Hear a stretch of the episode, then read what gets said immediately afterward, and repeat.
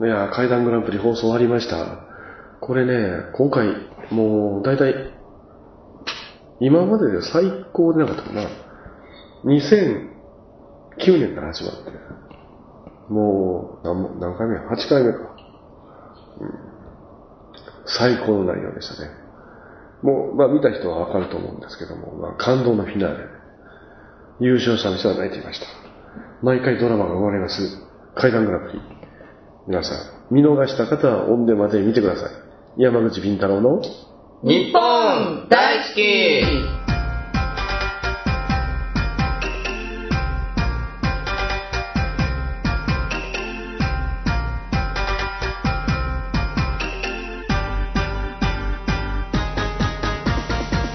こんにちは、ワンダーズ南部一彦でこんにちは、水木のあで山口敏太郎ですす。い。や、そうです、そうですよ。階段グランプリ2016ですかね。うん。えー8月7日に、えー関西ローカルですね関西テレビさんの方で、うんえーもうオンエアが、うんえーこの時点ではもうオンエアが進んでいると住んでる。放送はされていると、うんいろいろそうもうね放送はされてるんですけでど関東の人で見たい人は、オンデマ、オンデマオンデマで見てください。インターネットの方でまあ見れたりすると関西テレビのね、オンデマで。えーだこれがだからまあ2009年から始まって、えー、階段の喋り方とかも込みでグランプリを決めようじゃないかとういう、ん。そうだね喋り方も。えーそうですねコンセプトから始めてまあもともと山口敏太郎発案で、うん。あーで m 1グランプリ r 1グランプリキングオブコント、うんじゃあ怪談グランプリじゃないかと、あー、そう。えーいうところから始まってもう早もう何回目かでねそうやね。 2016年バージョンが、 2011年だけ、ちょっと違う。心霊そうそうです再現あそうちょっとまあまあ事情によって差し替わったりしたんですけども、ね基本的にはこう喋り手の仕事みたいな、うん話術のボクシングやな。なおかつその階段も怖ければよしみたいな、うんえーことなんですけれども、あのね、いつもね、一人ずつピンで出ていくストロングスタイルやったんですけど、うん2015年までは。うんうんで、一人で喋って、ろうそくの前で喋るみたいな、よくあるあー、そうか。やつやったんですけど、今年はだからみんなが座談会みたいな、そうや。全員がわっと集まって、え、どんな状況セットやったんですか、えっことれね見てる人はわかりますけど。廃墟。はいはいはい。うんまあ、具体的な場所は言えないんだけど、うんはい。滋賀県の廃墟で、ううん。ものすごい怖いところよ。あそうう。ん。で、そこの2階で車座になって、はい。稲川さんが真ん中座って、うんえー俺、うん。で、えー岡田さはい。ん、で、あ松田さん、うんで、あと芸人たちみたいうな。んで、。おののかちゃんが岡田さんの横にで話添えるみたいな感じで、うん審査員と出場者が間になって話していくと。あこれは稲川さん真ん中にいらっしゃるんですかうんこ遠藤か上座、上座ね上座はい赤身座にいらっしゃるんですね。ああ、なるほどね。で、お題が出て、例えば、ーうん。首吊りとか、はいはい。あの、ほ、ほ、火の玉とか。あーで、みんなの人が、あはいって。あこれ誰ですかみたいな。。うん。だからもあう、ーでも、ほとんどフリートークやから、あ、そうなもんうだ。、有力なやつの話にさらに自分の恐竜ネタを被せるとか、うんかなり戦略戦が応酬になって、一人一つのお話じゃないんですか違うね。違う。な話せる人は何個話してもいい。南郷さん喋ったね。うーんで、それ、採点方法はどうなるんですかグランプリですけど。最後に全員で指さす。最後に全員で指さす。え、円で、おもろかったやつこの人、つって。うんだそれが、多くの指が集まった人が、が優勝。優勝。自分以外を一斉ので、さっと。あーそこで自分を指すっていうボケはしなかっ。したないい。あ、それはだってルール上ダメだから。ああ。うんやいや、そうやけど。で、審査員が自分で刺さんやろ。 うんあ、え山口さんはプレイヤーじゃなくて審査員として出てて、審査員として出てて、うんそれ一緒に座ってるんですよ、そうなってるの。 ううーん。そうなんよ。それね、いろんな若手が話すでしょ谷志くんとか、うんガリクソンくんが。うん。だからそしたらもう稲川さんもハッスルして、はい。それ以上のネタを被せて、うん。俺も負けじと被せて、それでも審査員ですよね、稲川さんもね。審査員もエキサイト して、ん、審査委員長ね、うん。で審査どん員ど長ん。ね。そしたらもう放送作家の柳田さん、はい。カタカナで書く柳田って有名な放送作家が、山口さん、ジュニアさんの位置狙ってるでしょ、みたいな。うん滑らない話で、うんちょっと若手の話こう砕きながら、うんさらに面白く被せるみたいな。うんああ、そのさすが、さすがお世辞のプロやね。やっぱりね。 プロだから女にプロのお世辞やね、今のね。うんうんそんなん言うたら喜ぶの分かってるからね。 柳田さんがお世辞なんか言うか、っおていう体にしてるんでしょうね、多分ね。まあ多分えーいや、まあすごいと思う。いや、じゃあ、じゃあ、バーってトークする感じで、まあ順番に、前。うん。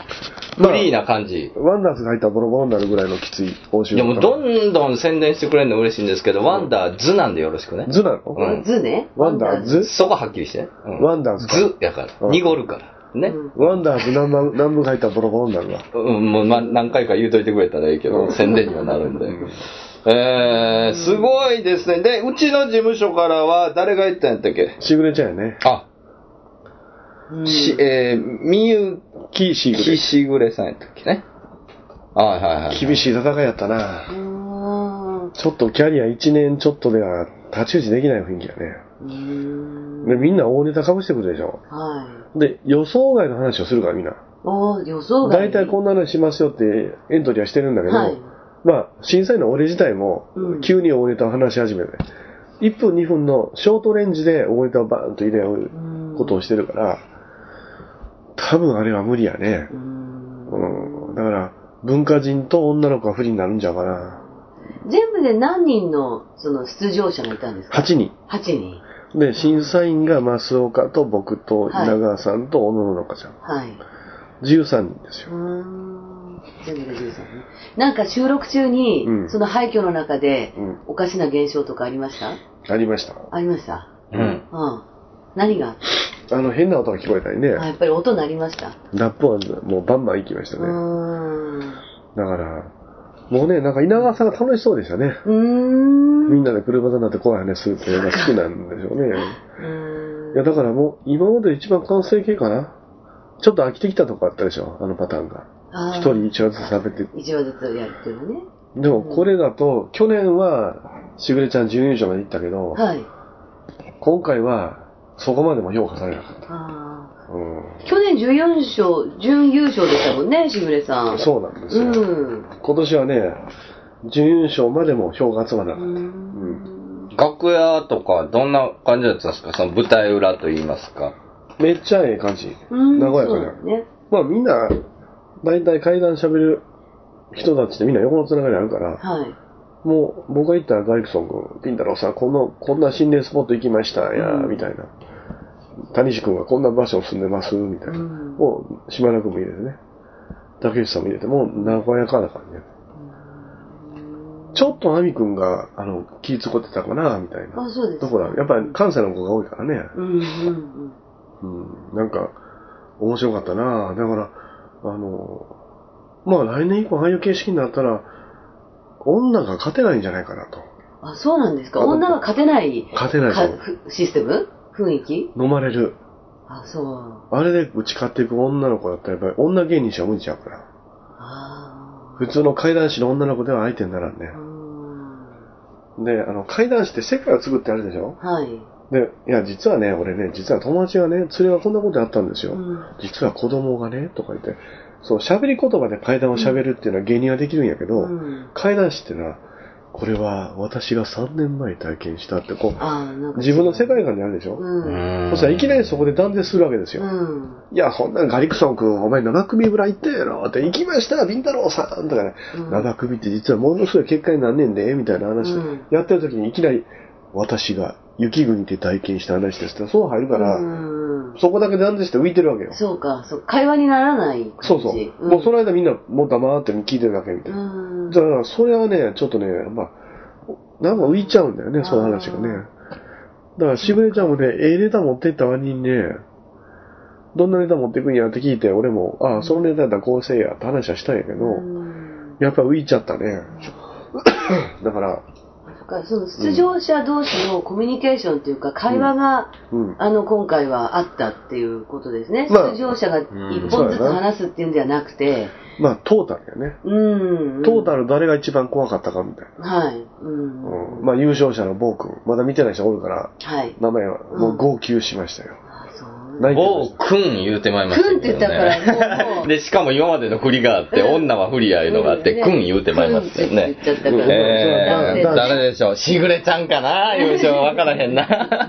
えー、わかんないしぐれが優ですけど勝したら言いも。まくっとるからな。うんいや、だからね、難しいんですよ。僕、最近ね、漫才しっかりやらさせてもらうなって思いますけど、うんその、要するにネタを喋ってる時の自分。うんで、こう、フリーの自分。うんフリーでちょっと面白いこと言おうかなって思ってる時の自分。で、そうじゃない、もう全く素の自分とか、うんうん何種類かを用意しててう、んそれが喋りかけられたと途端にキャラを変えて、はいスイッチングしないと、うんその、ずっと、なんていうんですか、出し物をしてるつもりで再生してたのに、横やり入れれたら邪魔みたいになっちゃうとダメなんですよ。ああそうねんそういうことそやこを緩やかにパッとスイッチしていくとか、変えていかないとねで、特に階段なんていうのは、ね、言うてはりましたけど、うんこれは私が経験したっていう時に、うんもうちょっとおもろかったらダメなんですよ。うんその、いきなり入ってるやんっていうツッコミがこっちとしては湧くわけじゃないですか。うんうんこれはって言った時に、うんいやいや、そんな入りやめろやって言われたらもう負けですから、うんああそれがやっぱり、ね、うちみたいな弱小だと難しいですよね。それを鍛えるというか。いや、10年かかるよ。いや、うん、年数関係ないんですけど、うん、どうかな。あのーそういう、だからこういう、例えばこうラジオでノアさんとかうん喋ったりするじゃないですか。はいで、すごく、いろいろ普通に喋ってるつもりですけど、うんこの音声は必ず誰かに届いてて、はい何かしら意識しないとダメじゃないですか。そうですねそれができないんですよね。うん、そうやな。だ例えばここにしぐれちゃんがおったとしても多分できないんですよ。うんうん、だから、で、これはまあ小さい練習ですけど、こんな場所は。普通に喋っちゃうっていうことですかそう、普通に喋るし、声量なんかも普通ですし、うここに誰かがネットの向こう、ラジオの向こうで聞いてるっていうことを意識できない。ううんん、で、意識するんやったら、例えば喋る順番、あ、かぶってもだとか、うんあ、この人が振ってくれてるからここはボケようとか、まあ笑いじゃなくてもいいんですけど、うんだからその相槌の入れ方一つにしても、うんううんん。やっぱこう座談会になってくるとそこが弱い。う、だから女の子には誰も突っ込まなんだよね、芸人は。あ突っ込まないいや、もう怪我するからです。そういうことそれは。うん怪我するしそうで、す多分答えられへんから、そうです。広がらんから、うんやっぱ、あのね、山口ちゃんとみゆきちゃんははい、ちょっと、あ、あ、そうなんや、みたいなんで終わり。うんだからね、あれは、あの広がらんけんしんどいなとね、俺は思ったね。うんいや、だからね、あのーなんやろうな、あの、稲川さんの話が聞けるってのは面白かったかもしれないはいそうですねうん稲川淳二と山口み太郎がフルで、うんめっちゃ怖い話ばっかしてるっていうところしかが、ねも、竹内義和さんもいたんでしょ竹内さんもこうフすル、ごいねフルパーで、もうサブカル大好きだったらたまらんよ。あ、もうサイキック青年団のね、階段の回が怖かった。うんあ面白かったうんね。京都幽霊マンションとかね、ああ、怖い怖い。あの、私にも聞かせてってテープがあーいやーもう。鉄板のね竹内さんのネタが鉄板のやつですけどもいや、だからね、これね、ちょっと来年作戦変えなあかんかもしれん。いうんや、だから、もう、もうバーターは無理か。いや 今まで無茶なバーターして、俺も出たりしてたけど。も 対う応、無理か。戦えない。もう無理か。誰が戦う2017はもう無理か。ハートの強さは、はハートの強さは相上ちゃんあいーハートの強さ。ハートの強さなんかあって当たり前でしょ。そんな。 表出る人間。ハートの弱い南部君が言うにな、滑ってるやろ。で、こう、意図的に滑らしたりとか、こういうことをできるかどうかなんですよね。今ちょっと突っ込むのめんどくさかっただけですけど。だから、無理やなちょっと難しいんで、けどまあ、無理難しいそれまで育てたらいいんですよ。いやー、すぐそうだったんよい。や、しぐれちゃん特訓しよしぐれう。しぐれちゃん特訓しようって言ってもたらあかんねん、これ。優勝かもしれんのよね。 来年いやいやいや、んわからん。いや、もう放送終わあーそうかそうっかて、放送終わってるかまらね。だまあ、ええ、ええんか、さっきと言ってることく違んうって。言っちゃったからくんって言ってもだから、うんまあ女の人は辛いと。くんっていうことは俺より年下ってことやな。俺より後輩ってことや。そして男性ということは竹内さんじゃないってことやね。吉川さんではないですねう。ん三木大雲さんはギリギリなん俺ですけどは、いや、俺はだいぶ下やね。5つ6つ下や。え、あの方お若いんですか若いね。42ぐらいよ。あ私より若いんだそうそう。えうんミキさんよん50ぐらい見えるでしょ ?47、8とうんか。うんあの社長より上だと思ってましたなんか住職の方ってだけで。まあねね住職っていうあのオーラがあるそれでミ三木大雲って名乗ってはって、うん 若いんや、みたいな。 42っていうのがねまだまだね若いね。うーんいや、だからね、ちょっと作戦変えなあかんわ。いやいや、面白いですよ。うん中澤行こうか楽しみです。中澤。中澤さん。中澤勝てるかな、まあまあ頑張ってね、ちょっとまた考えて作戦練っていきましょうということで、えー番組趣旨お願いします。はい。この番組は21世紀の日本のカルチャーや民族学をオカルティックに解釈していく傍ら、タートルカンパニー所属の面々が自由気ままにトークする番組です。なおこの番組はラジオサンキュー、うん FM ビザン、FM ワッチ、他 YouTube、iTunes ストア他で放送しています。うん過去の放送は YouTube、iTunes ストアでご視聴いただけます。番組公式 Twitter は、アットマークビンタロウアンダーバー日本。お便り採用された方には特製ステッカーを差し上げます。はい。なるほどということで、よはいろしくお願いします。じゃあ、覚えて、知ってたんですね。ボタンダウンのボタンを閉めるということは。ボケやからな。それが、あの、ズボンのチャックを半分開けてるぐらいかっこ悪いことだということは知ってたんですよ。じゃあ、ボケでチャックを半分開けてたお前知らんな、郷ひろみさんがキーキリンさん出てる時に、キリンさんが、郷さんチャック閉まってるわよって言って、あ、そうってこう開けるっていうネタがだからそれはボケとして成り立つじゃないですか。うんボタンダウンのボタンを閉めるということは知ってたんですかしてた。ファッションの、あの、当然知ってるわな。だって俺初歩ル、的な処方として。ループ台でやってるもん、ちょっとあー。釘付けはそれで出てる多分。ね、今必死に覚えたと思います。いや、今そんなここと、そんなこと、メイクさんがついてるから分かる。 次から絶対ボタン閉めると思う。あのなく釘付けは毎回ボタンダウンで出てて、ちゃんとやってんねん。それスタイリストさんがやってくれるんですかいや、メイクさんはみんな気づくから、チェックするてらか、ボタンダウンって言葉知ってました知っとるわ、お前、アホちゃうんだ、お前。50やから な。もうな、もうこのワンダースのしょうもないとこな。これね、ワガンキガダーズのしょうもないとこ言うのは森田君に失礼やろ。お前の南部一彦のしょうもないとこってキ言う。ワンダースのしょうもないとこってのを君のところや。あ、ワンダーズのしょうもない方っていう意味。そういうことや。うんいや、だから、肩今のいじりもどうやろうか。頭が硬いんだと思う。で、さっきちょっと出ましたけど、50歳になったんでしょおめでとうございます。 50になった。よ。 ?50 ですってう。ん、50か。お前40や。 1967年7月20日生まれ。 66年や、俺は。え、でもこうやってますよ、67年って。保坂がアホやから。 66年ですよね。 66年。スタッフに噛まれるって。なんで間違えたんや。 4月20日はほんまなんですか7月20日や。あーそれは追ってるんですね。 7月な。うんえーなんかやったんですかバースデーパーティー的な。バースデーライブやるよ。やるよ。これからやるんで10月にやるよ。 10すか ?10 月にやるんですか月。ずいぶん離れてますね徳。島の阿波観光ホテルでやるよ。えー、島田秀平と大津健二さん来てもうて。うーん。徳島都市伝説祭り。えー、あの、ランナランバーズデーライブンチショーってやつはい。ランチを食べて、うん。で、なんかトークラあイディブ。ナーショーじゃなくてランチショー。うん。うーん。で、山口凛太郎、大津健二、島田秀平のポスターバーッと貼ってて、うん。今今チケット絶賛発売中。それえ、都内ではやらないですかうん。特に考えてない。で、なんで都内でやらないんですかなんでやろな。うん。あ、いや、あんまりなんか、50歳になったから特別って感じじゃないから。うーん。うんまあでも地元ではやるって感じですね、じゃあ。ん。まあ、地元のね、あうんの、講演者たちがやろうやろう言うからね。うーん。ほな、やろうか、みうたいーな。ん。ああ、地元でその支援者みたいな人がおって、うんそこでやる。結局演歌歌手と一緒やからな。タレントってやっぱ、買うてくれる人がおらなあかんでしょ。うん。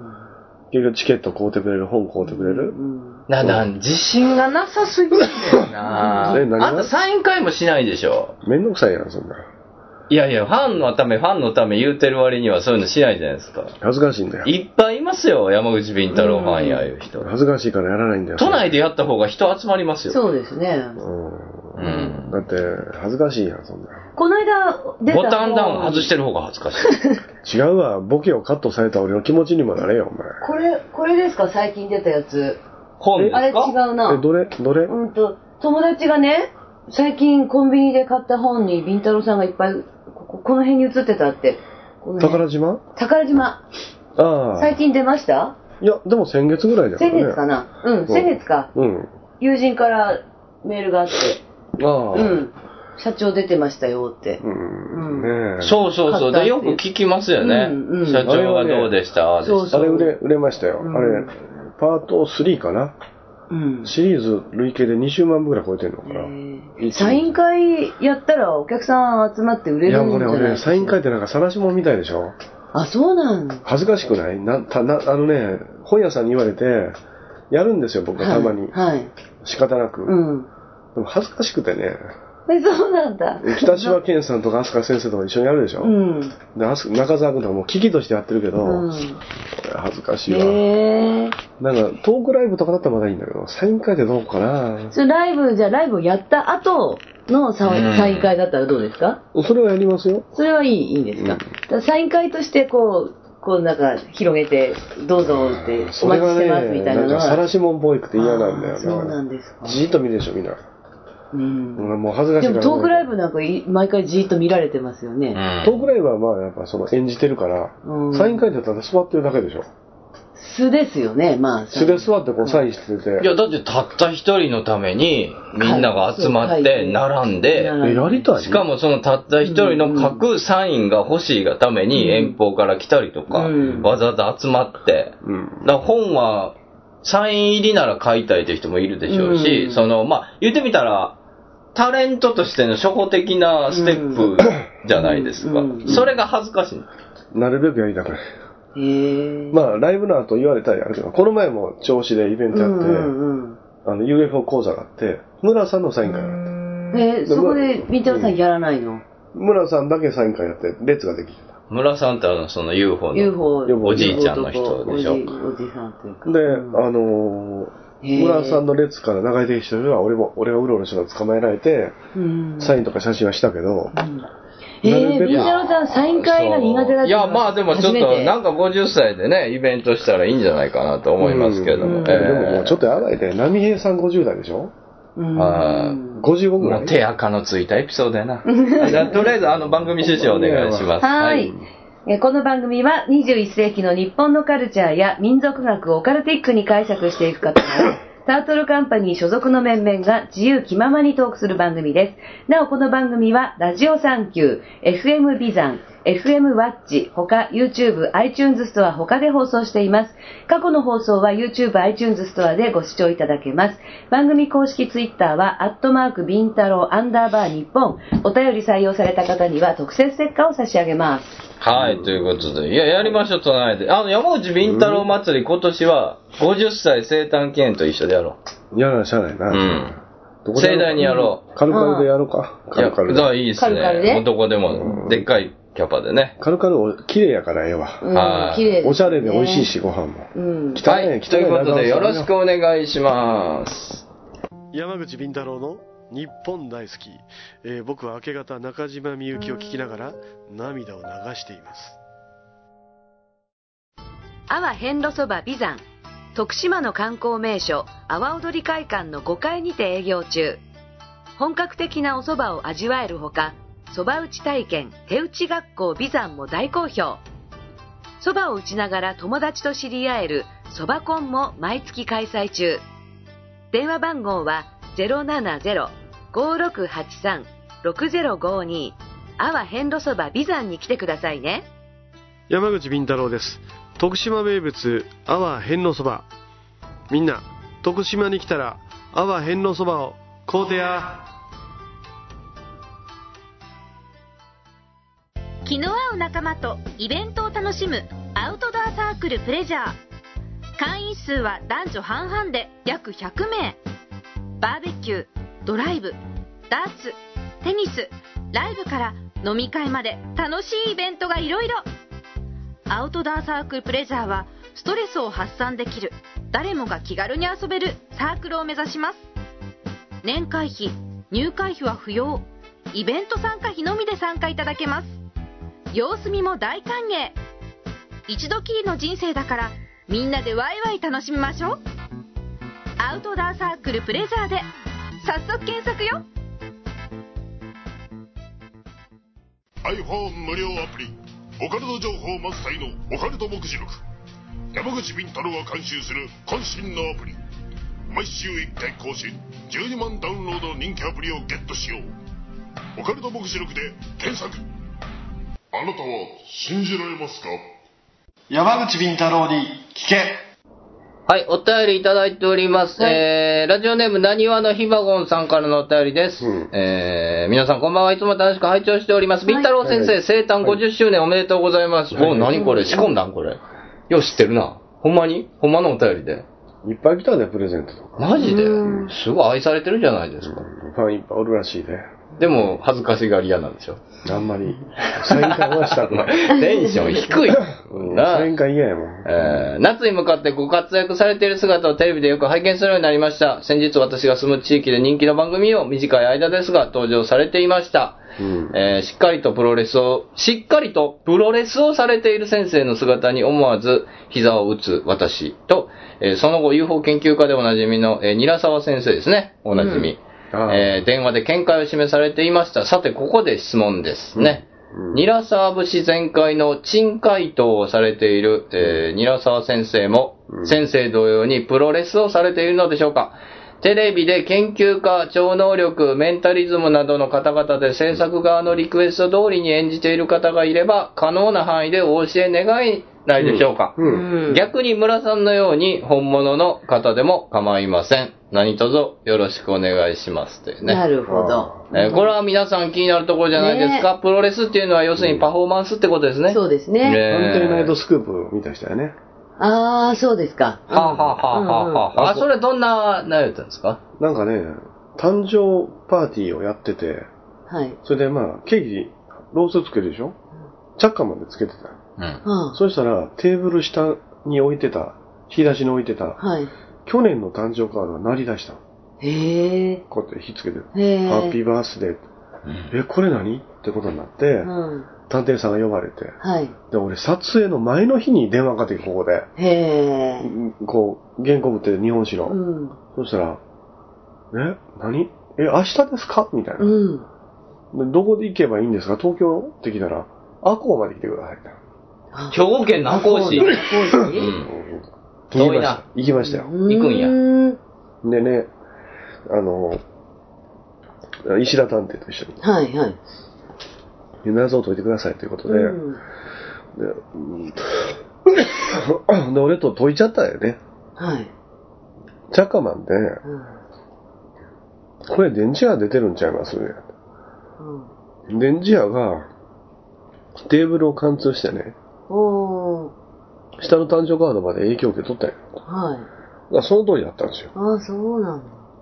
怒られました。 なんで解解決しちゃうんですかっうん。て。よ、そういうも、そういうのはいらないですと。解決するために行ったんじゃないんですかうん。これは謎だっていうふうに言うために、りんたろーさんは呼ばれたと。俺の、俺の役割は、うん。よっかいやーって言うてほしいだけですよ。あだから、いや、これ電磁波ですよって言うたらあかんの。ーうん。電磁波が俺反応してるんちゃいますって言うたら、スタッフが、いやいやいやいや、いやいやいや。あーで、あどんなボケ必要ですかって聞いたら、うん。あ妖怪の仕業や、みたいな。あで、俺、座敷わらしの仕業ちゃうみたいな。ーあ。そういうふうにプロレスしたわけですね。う。うんん。とんぼ返り。うん。 1時間いなかったですけど、あ、本当に。夕方からね、うん。クローバーフィールドレーンの記者会見があったから、うん。帰らおない。前の仕事のスケジュールはどうでもええねん、それから。え、どういうことどういうことじゃあ、オンエアではどっちが、うんどっちもバラしたんですか、結 局。ほんまは電磁波でしたみたいなのも言った。学者が来てな。あ、それは学者さんのあ仕事だとあ。。なるほど。うん。りんたろーさんそのキャラちゃうやんって。あの、理科の先生みたいな人でしょ。うんおうそっか、ほキんでャラの問題か。俺はボケた後解決しちゃったから、なるほどねあで、その後に安田さん電話で出て、はい。宇宙人の仕業やと。 ね、最後、学者が来て解決ちゃんちゃんっていうプロレスやね。うん。うんいやじゃであも、質問は、うん韮沢さんも、うん。あの宇宙人とし言ってほしいとテレビ局から依頼をされて、いや、皆沢さんは、うん依頼なんかなくても常に言いますよ。本当にそう思ってうんる。じゃあ、この人はガチの人だっていうことになりまガす。チの人というか思い込んでる人ですよ思いね。込んでる。うんじゃあ、まあ質問の答えは、プロレスを韮沢先生はしてない。いや、だからね、どういうプことプロレスっていうのうは、ん。主催者の意図を組んで、うんあ、今日は俺悪役やなと。はい。じゃあ、10分ぐらいでちょっと反則攻撃やって負けようかと。いうのがプロレスでしょ、はい。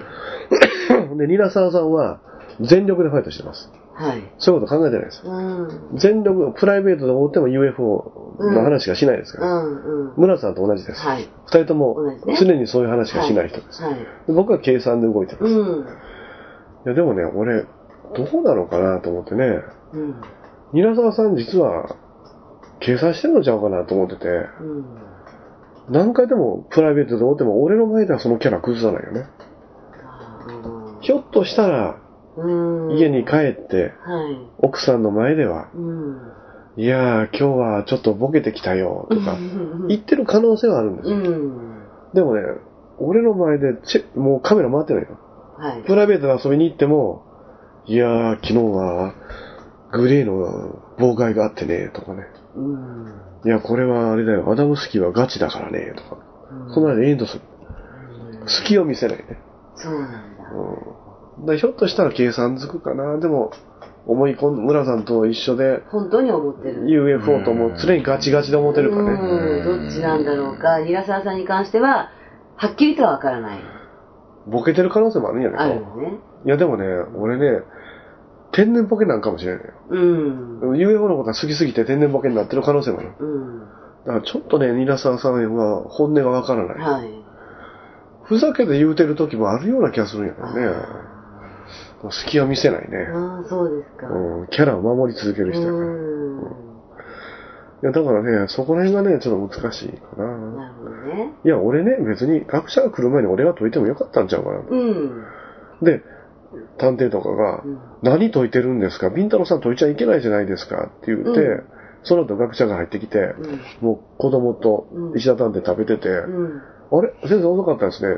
もうね、謎ね、さっきオカルト研究家の山口さん解きましたから、終わりですわ。じゃんじゃんでも、うん俺その構成でもええんちゃうかなと思ったけどねあなたは構想、構成作家として呼ばれたわけではないので。そうだよう。んいや、だから、それだかはら、、それこそプロレスラーとして呼ばれてるわけいで。や、だからプロレスをして帰ってきたそよ。の、リングを設置する側じゃない。いや、だから、だから俺はその現場ではそういう話はせんかったし、言われたことをやっ、どんなボケ必要ですかって言ってやった逆にじゃあ、その書いてますけど、うんテレビで研究家、超能力、メンタリズムなどの方々で、うんプロレスをやらされていると。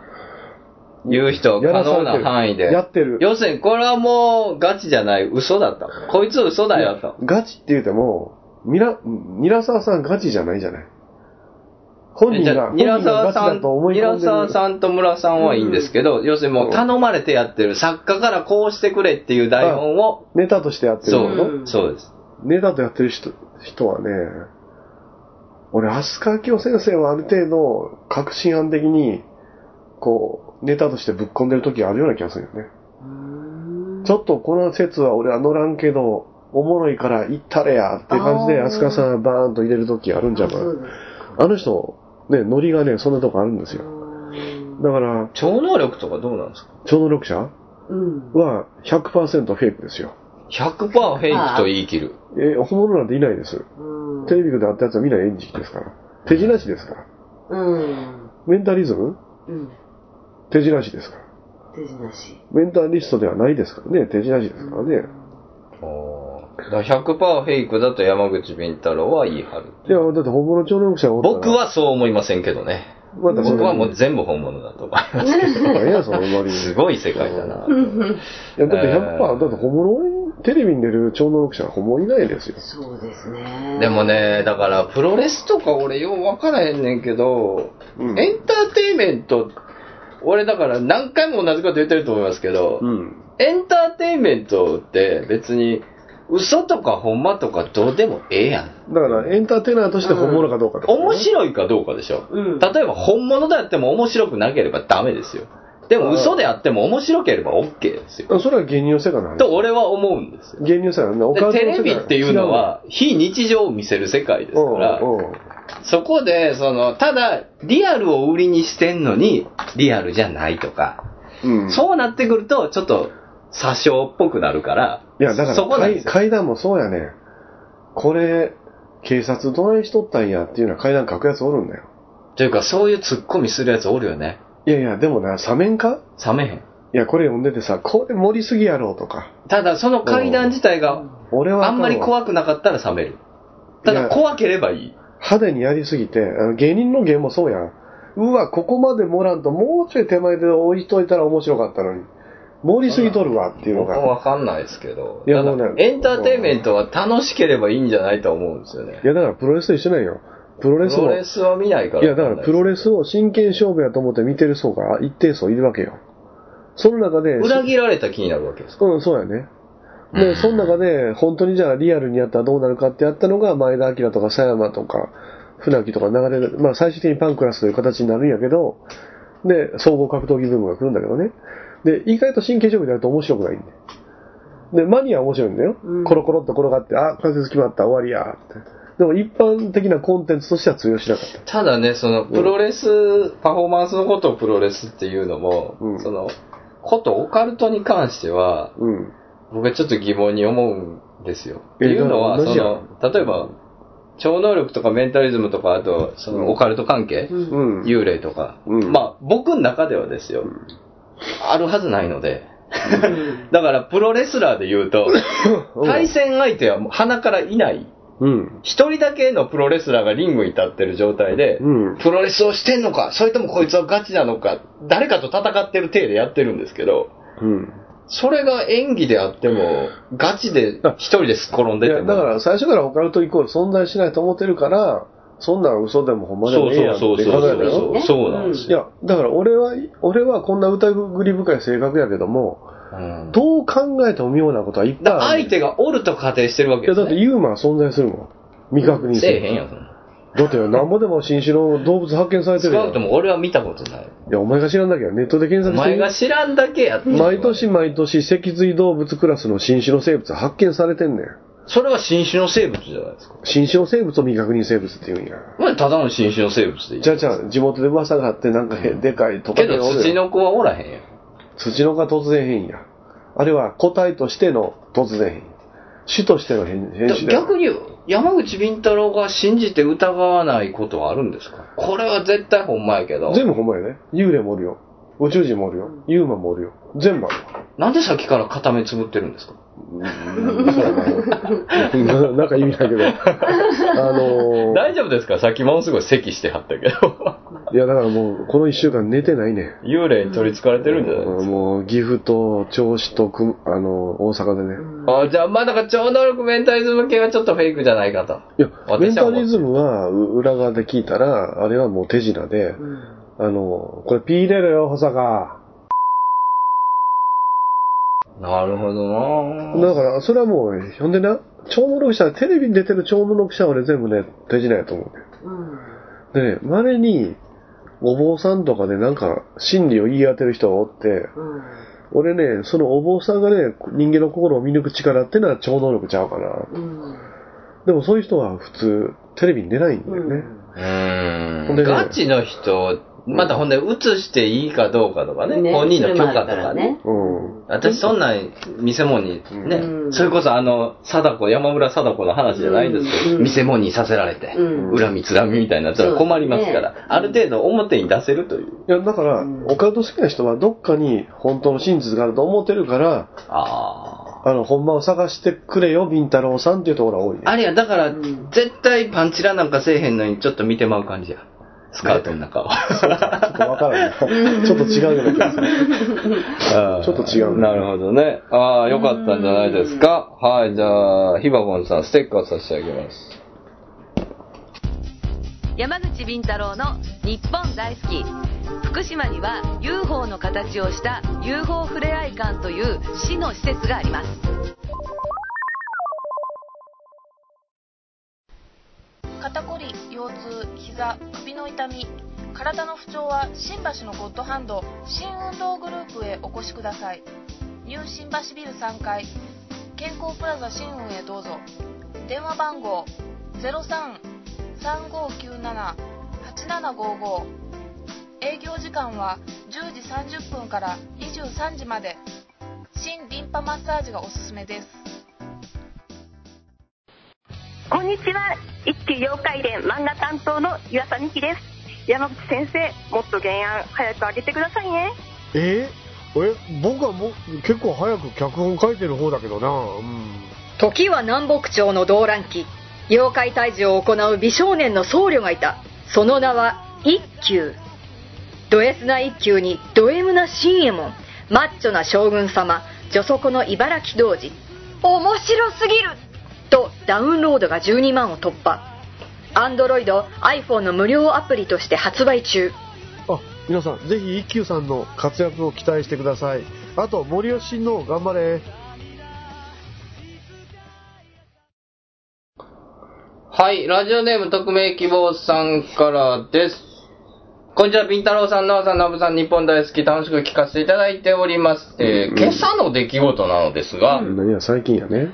駅のホームで電車を待っていると、右側から男性が通り過ぎ、何気にその影を見ていると、うん。 2、3秒経った頃に、線路のレールの側面にあ30から40センチぐらいの黒い影が、レールの側面に沿って動いているのを目撃しました。うんえー20メートルくらい動いて、一瞬消え、また数メートル先のレールの側面に現れ、そして消えました。うんえーもしかしてシャドーマンとパニックになってしまい、ホームの下を確認する前に電車が来たので、ホームの下を確認はできていませんが、えー冷静に考えても目の前を通った男性の影ではなく何か車などの反射とは考えにくいですし太陽と私がいたホームが左側でレールが右側なのでホームの下に動物がいても反射反射するはずがなくまたレールまで影が届くとは考えにくいです、えーねあるホームでの出来事でした、はいとい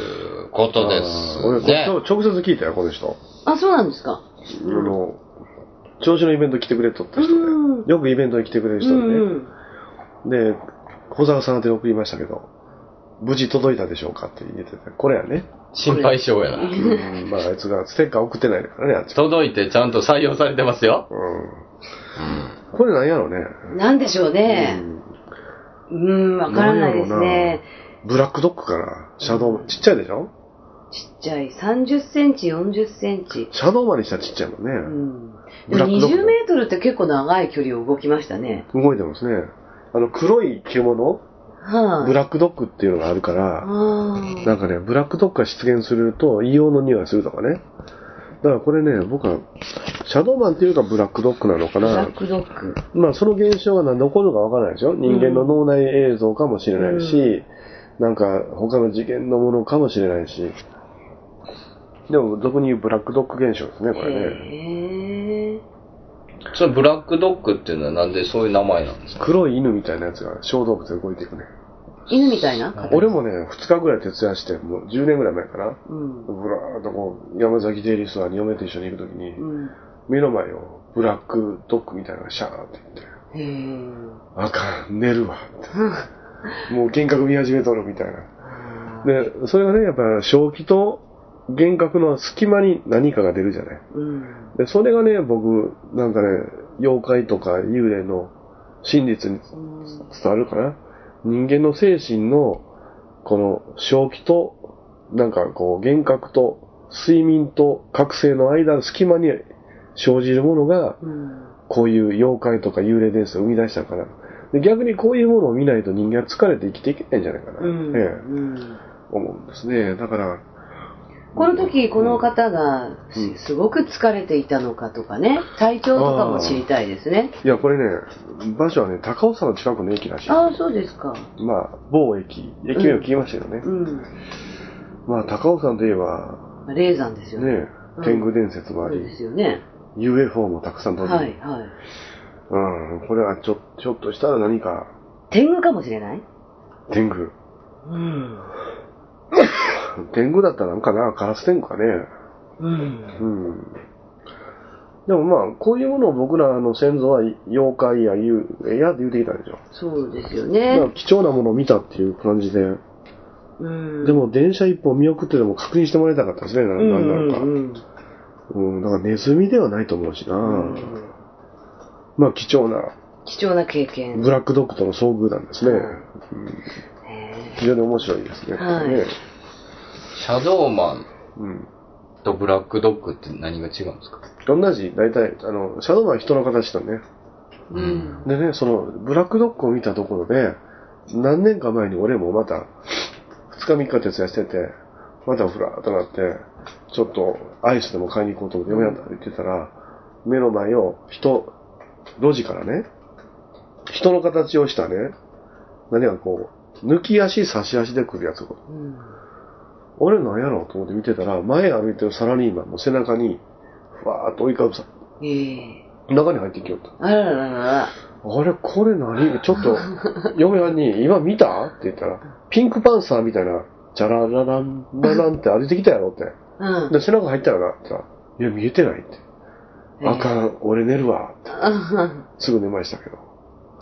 私はあの小学生の時に、はい本当にもう子供の頃、え学校から帰る時に、ええー私の前を歩いていたんホームレスの後ろにん人がおんぶされてるのを見たことがあります。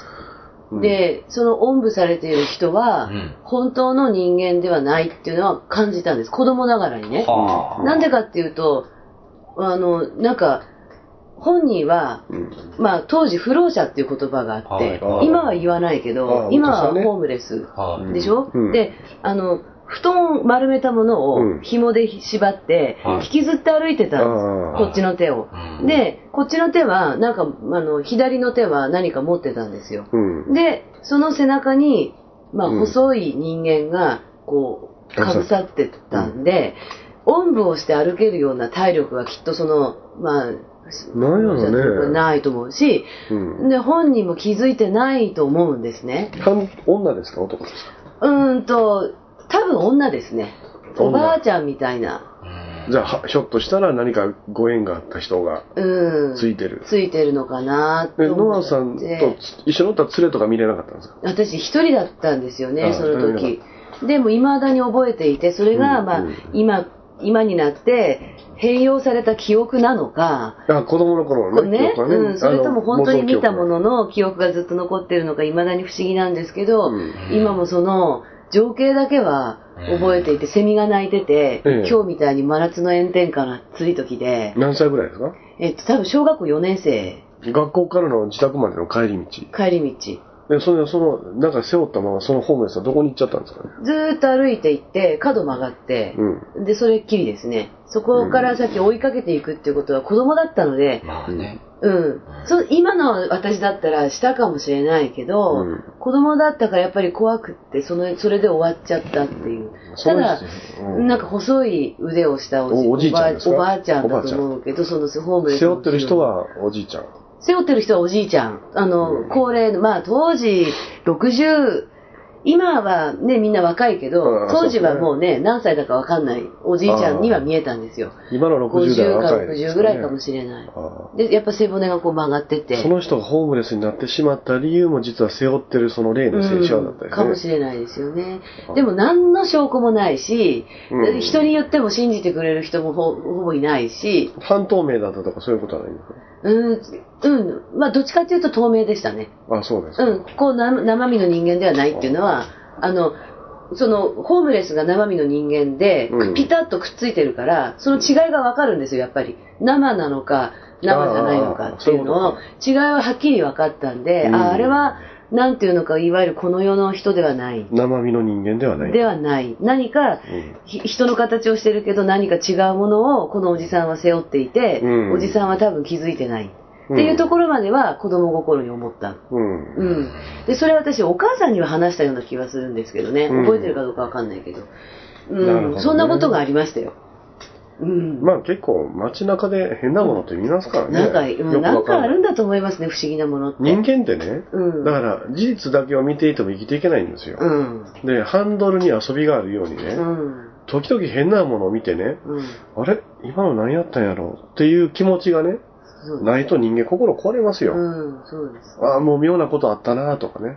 今すれ違ったおばはんおらんようになったとかね。うんそんなんあるじゃん。でも忘れちゃいますよ、すぐ。うんまあ気のせいかって忘れますよね。忘れますねでも、それが心の余裕につながるんですうよ。んだからね、俺ね、なんて言うんだろう。人間がそういうものを見なくなったらもう、人間は狂ってしまうんじゃないかなと。逆に見なくなっちゃうとうんいや、でもね。見てない人も撮れてないよね うんいや、興味深いんですよね。だ例えば、こう、ね、お二人の話も聞いてて、うんで、こう、お便りも来てるわけでしょ。うで、ん多分、ノアさん、ほら、先ほどの話なんかでも、あんまり周りに言うと、うんなんか、怪しまれたり。怪しまれるおかしな子供だと思われると思われるっていうのがあったと思うんですけど、うん多分、今やったら、周りに多分言いますよね。今だったら言いますね。今のこの時代でうん大人やったらこんなことがあってみあったいな話っていうのは言うと思はうする、する、する。すでる多分聞く方も俺だからもう最近わかんないんですよ逆に何が一切こういうことうんを「なんちょんねんお前」って言う人っておらんよおらんようになあーなってない俺ぐらいしかだいぶ少なかった。うんそ少なかっ確かに、なた。んか。そういうこともあるよね、みたいうな。そうそういうのそが多いかもしそうれいうない。感じだったでしょうななんでしょううっすら否定を前提にこの世界が回ってるようなうん。で幽霊幽霊見てんこの間って言った時にううんん。えマジでってなるじゃないですか、もううん。何言っとんねんダーホとはならないで嘘やろって僕以外うん嘘やろってはないから。昔の人はね、、そうそうそうそうそう。だからら、時代とか、うん。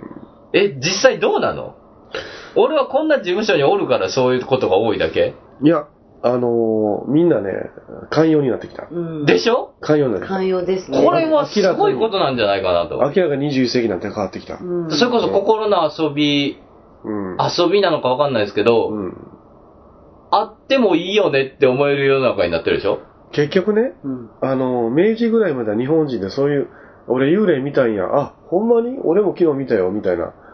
割と、その、そういうものうに、ん。寛容な、もっと古い時代明は、ね。治はもっと寛容やった。寛容だったはず。ほいでんなほいで戦後ね、は結局神風とかねい。、はうい。んあのーそういうものを信じて太陽戦争負けちゃったでしょ。うんはい。はい。新国日本は負けんとか言うてた。はいはいはそこで割と、割とス、スピリチュアルが崩壊したんだいよ。なんで今割と2回割と言う割とね。うんうん。まあ、ええ わ。まあええ、うん、まあ、ええ。それ以降。うん、まあええ。だから崩壊してしまった。そしたらもう、信じられるのは日本人にとってもう科学しかないねんと。ほうんうほうほう日本は新国やから絶対負けへんねと。絶対モンゴルやっつけたように髪型吹くねんと。うん吹かなかった。うん。え、え、そうなの新国ちゃうのみたいな。うんこれやったらもう科学で立国するしかないなということで日本人は科学で走ったわけですよ。一でね旦物質至上主義になって行っちゃったはあはあはあはあ、うん科学至上主義になって。も日と本人もってねとは、、うん。ねもともとはそうですもんね。そうね。あの、割と、なんかその、狐に化かされたんやって、うん。あったあった、うちのおじいも騙されたでっていう時代だったのに、うん。そんなんお前アホやろ、酔っ払っとったんちゃうんか、みたいなのになってるでしょで、それがね、20、ほんでね、バブルが崩壊したでしょはい。バブルが崩壊して、ほんで日本が経済的にもまあ中国にも抜かれて、うん。世界3位になってきたとう。んで、さらに、なんか他の国をどんどん追い上げてきよると。うん。そうなった時に、あれ科学だけでもあかんのみたいな。うんだからちょっと変遷期というか、そうそっからもう一回考え直して、うんいやいや、それもあるんちゃうかということにしとこうかという、うん。そういうことやね心のちょっと余裕みたいなの。そうね、大きなこう流れとしてね、そうそそうそうういうのを否定しないっていうのが、割とね、だから科学も素粒子物理学とか呼んでいくと、うん、素粒子レベルではテレポーテーションがもう立証されちゃったそようね。ですよね。で、素粒子の世界って時間の流れがないんだよ。うん。ということは、テレポーテーションもタイムトラベルも全く可能性がないとは言えない。うん。だからね、科学をどんどん掘っていくと、え、逆にオカルトやんみたいなうん。うん。ところに行っちゃって、で否定しない側も、すごいスピリチュアル的という人だけではなくて、うんうんそうむしろその物理学がものすごく発達したから、あ今まで否定されていたものも、実はもうぶ物理的に証ありちゃう明とありでなんだなって思い出してきてるから、そうそうそうその幽霊的なものを見たって言っても、あもしかしたら本当に物理学的にありありえるかもねみたいなところでそういう信ことだじよねる人もいると。だから俺が安易な嘘はやめてもらいたいのは、うん例えば俺霊の声が聞こえるとかね、うん超能力者やってもほとんどネタだったりするわけじゃないですか。うんもうそんなんもうやめてほしいと。うんで、正味の話、ほんまに不思議なことだけ研究していったら、うんちょっとおもろいもんがわかるんちゃうかっていう気持ちがあるんでうね。んだからね、今ほんま過渡期で、え、これ科学で全部否定してたけど、実はあり。うんで、だから、あれでしょ、死んだ後も意識があるっていうふうに、もうアメリカのアレキサンダー博士が発表してね、はいアメリカのベストドクターで選ばれてるはい心臓外科医の権威が、いや死んだ後も意識がありますよって言っちゃったのでしょう、んで死後の世界があると。うんえ、死後の世界どこやねんいや、違う次元や、みたいな。うんそうなってくると、あれ、科学とオカルトって実は近いもんちゃうみたいうな。ん宇宙人もどうやらオールは間違いななしでうんってことになってきたじゃないですか。うん来てる来てないは別としてね。うんだから大月さんもね、テレビが回ってないとこではうん宇宙人はいるって言ってるしね。うんまあだからこれからね、変わっていくんじゃないかそとういう。ですね過渡期ですよ。はい、ステップを差し上げます。はい山口敏太郎の日本大好き。えー今からお話しする怪談はある友達の知り合いのおじさんの姪っ子の旦那さんの上司の奥さんが飼ってた犬から聞いた話なんですが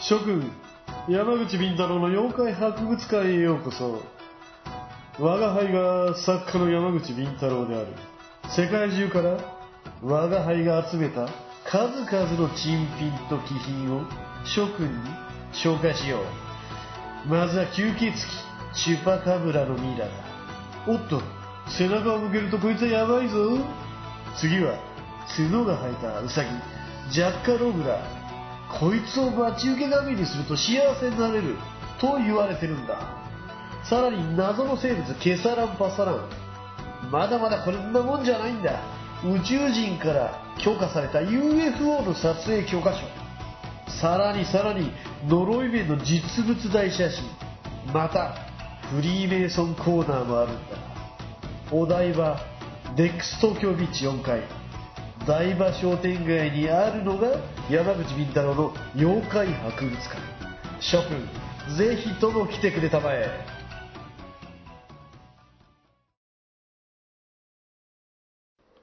はい、エンディングでございますけどね。えーっと、毎年恒例のね、岐阜のね、お化け屋敷。興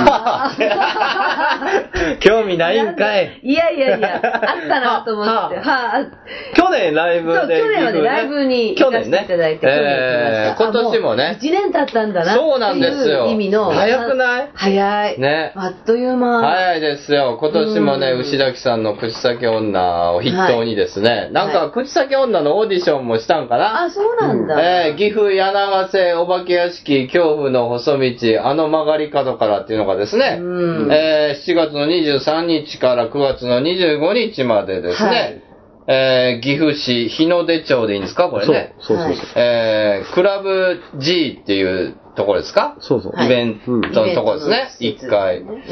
で、柳ヶ門、柳ヶ瀬、お化け屋敷制作委員会がやっておりましてですね、はいえープロデューサーが山口敏太郎とね、えー実際には何もしておりま せん。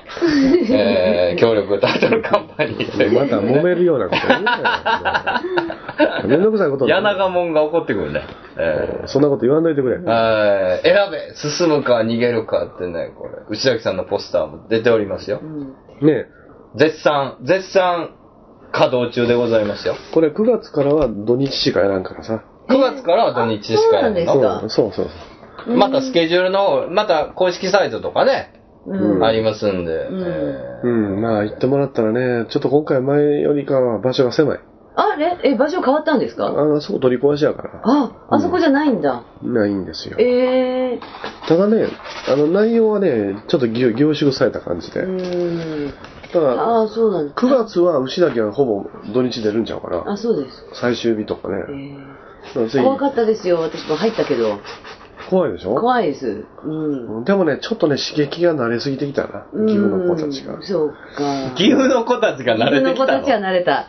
じゃ慣あれ、てきた県外から来ていただかないと。そうやね。うんうんいや、だから俺は言うてんねんけどね。うんあの、そろそろニューキャラクタうん。ーあの、俺は100キロババアみたいな、あージャンピングババアとか名古屋の妖怪を出すとかね、はバーサスシリーズにしてないかんのちゃうかなと思うい。けうどね。ん。口下げ女 VS ジャンピングババアとかう、ん100キロババアとかね。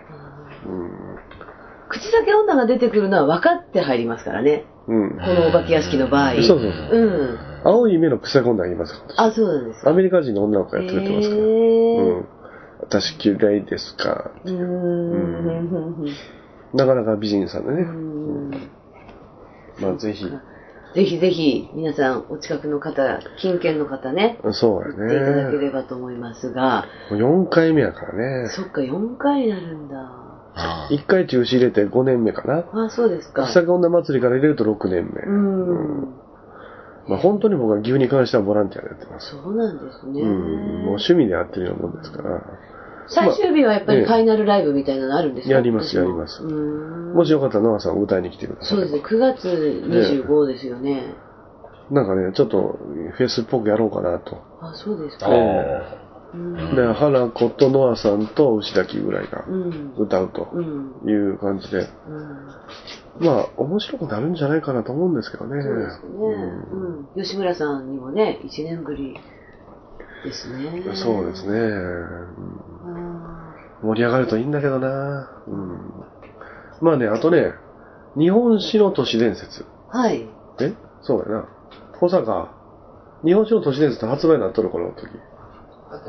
なってるうん日本史の都市伝説でいいのあ、そうなんですか。日本史のそうそう。我が社を退社した青山くんが宝島行きまして、はい。オファーをいただきまして、はい。日本史の都市伝説。あら、そうなんですか。面白そう。ビンタロウ先生が日本史めっちゃ詳しいのに、うん。日本史本出してないから。うん。だから日本史の都市伝説を解きましたよ。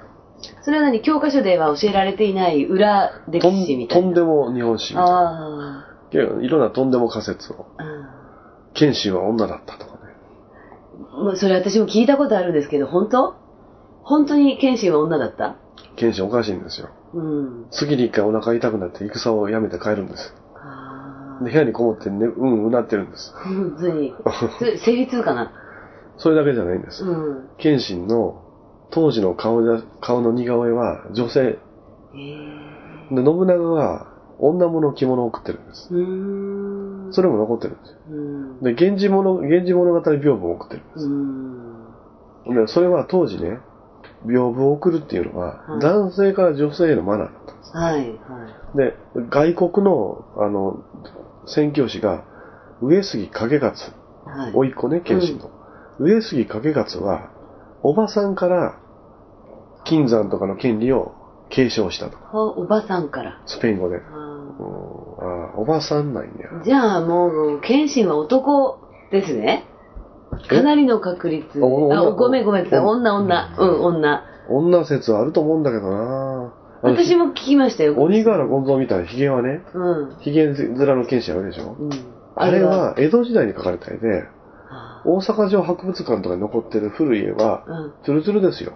うーん。あれ、売りざれ側の女の人ですよ。へーで、謙信の歌は、男勝りのっていう歌があるんですよ。あ、じゃあ女ですね。男勝り、男の人に男男勝勝りりは言わないもんい。ね。いや、僕はね、ひょっとしたら謙信は、両方ついてた。両性具有ってやつですかで俺はそっちかなと思って。両方ついてある人おるでしょ、たまに。うん。いますよね。じゃないのかなと思いますけどね。うん。で、毘沙門天の生まれ変わりは言ってたでしょうん。毘沙門天って女神なんですよ。あ、そっか。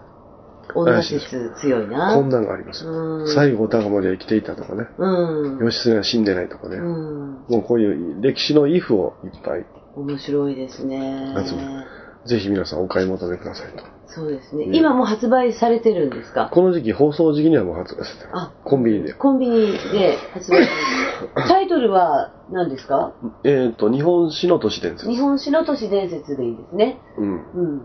皆さんぜひコンビニでお買い求めください。はい。そうですね。ノアさんは何か、私はね、8月の26日に、はえっと、CD 発売記念ワンマンライブをおー西荻窪寺っていうところでやります。西荻。久しぶりにアルバム出すんです。8年ぶりぐらい。い。えー、すごいですね。う久しぶり。ん。で、8曲入りで、はで、それをようやく、あの、リリースできるので、そはいのリリースをするのと同時にワンマンライブをして、うんその1週間後に同じメンバーで地元の福島に行って、うんはい9月の4日に、えーまた、あの、そのワンマンライブ、地元編うんっていうのを福島でもい。やります。おおーちょっと凱旋。そうなんですよね。公演みたいなうん凱旋ライブみたいなええ感じでやりますので、8月26日は西荻窪東京で、うんうんうん9月の4日は福島市のプレイヤーズカフェにぜひぜひお越しくださいというニュースです。なるほど。はい。 CD は、うん今回はどういうコンセプトで、 CD は今回ですね、はいタイトルはデジャブっていうんですよ。デジャブ。おー既視感っていう、はい見たことがあるみたいな。曲にもそういうのありましたね。あります、デジャブってねいうえデジャのブを。があねの、社長が福島に来ていただいた時に初めて演奏したんですけど、あの曲はいい曲でしたね。うん僕も一番のあおり気がとうにござ入いりますうん、あれがやっぱり一番の人気投票で一番だったので、うんあれをアルバムのタイトルにしああて、そうか。で、あ、の、全体のコンセプトとしては、あの、まあ恋愛ものが多いんですけど、うん男と女が、まあ、巡り合っていくにあたっての、こうなんか運命的なものとか、そういうあるこうあの、前世からのこういう、やっぱちょっとスピリチュアル的なね、そういうものも繋がった上での男と女の結びつきみたいなものを、うんあまなあるほど歌ってます。うん。はいうんなんか面白そうですね。うん。それを CD をね、発売するので、ぜひ来てください。よろしくお願いします。南部さん、なんかあの、はたくさん、はちょっとやってるみたいで、ライブ。組んあ、でかラらイブ、ワンダやってまーす、やってズ組んま。ですから。だいたい、え、10、10本ぐらい、月10本ぐらいは、月、あ、月10本ね。ぐらいですね。えー近々は、みんなが見に行けるやつは。あなんでいや、やってますよ、もう、週に2、3回は。うん。はツイッターで告知してるのい。ツイッター、まあ、ブログでもありますし。うん。だかはいら詳しくは南部一五のツイッタツイッター。まあまあ、このラジオを聞いてる人にお笑いに興味ある人はいないと思うの でね。他の特に告知はしませんけども。そうですか。そうですね。はいお一方だけいらっしゃいますけど、ラジオきっかけで。ええラジオきっかけラジオきっかけで山口敏太郎をスルーして俺に来てくださったんですよ、今けど。でも私もこのラジオやってから、ええあのそうラ、ラジオする、ラジオするじゃない なんて言うんだ。ラジオスルーしてもったら、いいな。ラジオきっかけでファンになってくれてああ、で、実は歌をやってるっていうのが分かってああ、で、ライブに来てもらって、はいで、ファンになってくれたっていう人が何人かいますよ。マジですかうん。だからこのラジオのおかげで。結構聞いてくれてはるんですよね、ねえ、俺も本当ね。聞いてますよ。ね。あれやっぱずっと続けてるから。うん、やっぱ長く続けるっていうのは継続まあが浸力なり。浸透しないですからね、なかなかね。なかなあか。ーこういう番組あんねんな、みたいなところから聞いてもらうまでが大変や本か当大変ですよ。うん。ら。で、聞いてるうちになんか親しみ持つでしょ。うん、そうですよねで。その人のライブ行ってみようか、みたいになるから、だかうん。ら声かけてない人も結構いるんじゃないかなと思うんですそよ。うかもしれない。黙って見に来てくれる必そ要うだよでね。すね。うで、公開収録やったら、シーンってなるんですん。よ。なるんですよね。みんなじなんで黙ってるから。みんなラジオを聞いてる体 で。みんな黙ってそうなんですよ。ラジオを聞きに来てる感じだから、静かなんだ。そうなの、うん特にドカンとか盛り上がりもなく、みんな黙って音を泳ぎよく聞くから、うん。ものすごい辛いよ。それはじゃもうあ、公開録画やめようっていう。そうですか録音は。だから今度はその公開録画なんだけど、ラジオじゃ、ラジオの感じじゃなくていいからってお客様に最初に言っとけばどうなんですかいや、でもおとなしいいや、人多い。それはもう、あの、無理か。いや、もうこちら側の責任です。それはもう、そうですよこちら側が、あの、盛り上げられないしっかり盛り上げないと、うんそうですね喜んでいただく。うん。そうですね。いや、まあ、でもイベントを打っていったらいいんじゃないですかこれから。まあね、もちもちやってこうかな。うん。あー、そうですよ。だから山内ビントロ祭りも去年なかったですから、うん。今年予定するんで今すか年しっかりやって。今年やらなしゃあないね。秋口、11もらわ月なよ頃。と。 11月ぐらいかな。アイドル学園もね、ちょっと復活させないかんだけど。あ、復活ですかアイドルやは。やらさんからね、やらんからね、保坂はね。うん、しゃあない。早瀬と俺でやるしかない。もうめんどくさいやろでもちょっとこれ以上は仕事がふやふもう限界。面倒くさいというか、まあね、ほんまに補佐官一人だけで会社回してるもうんいっぱいいでっ。ぱいですよね、もう、まほんと。人手の問題ですけどうん、だから結局ね、誰かが売れてくれたらすぐ増員できる と。いうだけのことですよ。誰かが毎週テレビに一本ずつ出てくれたらいいんですよそ。したらお金が入るの。だいぶ違いますよ。まあテレビに出るようになった段階で事務所は変わってると思うんですけどね、多分そうで すね。それはあり得る。あり得る。うん。えー厳しいけどあり得る。一瞬でヘッドハンティングされると思うんですけど。一瞬で。いや、でも、オカルトに関してはないで。まあ、オカルトは結構ね、ここ。大手が仕掛けてきたけど、俺電話してお前ふざけるなって言ったら俺ねで終わったからね。オカルトに関してはそうなんだな。うんう。ん、オカルトキャラで俺のどっか抜いたらもうただでは済まんぞみたいなこと言うてるから。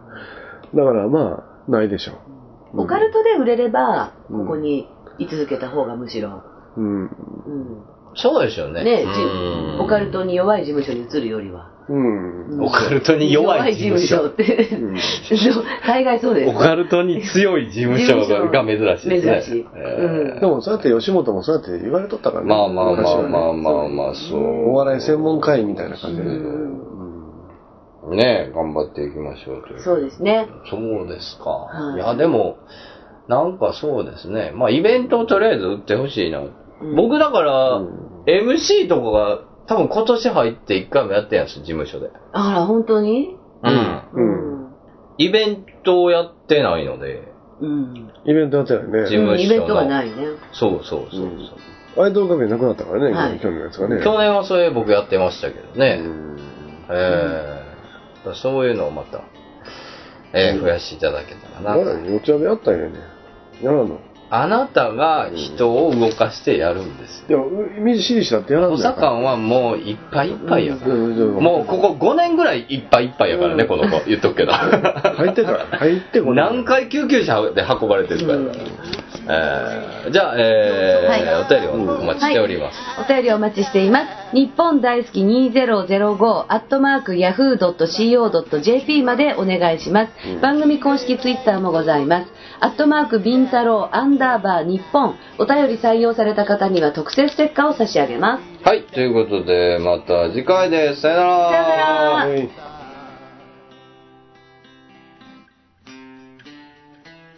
are the G Street Band. We are the G Street Band. 今夜もまた街が呼んでる。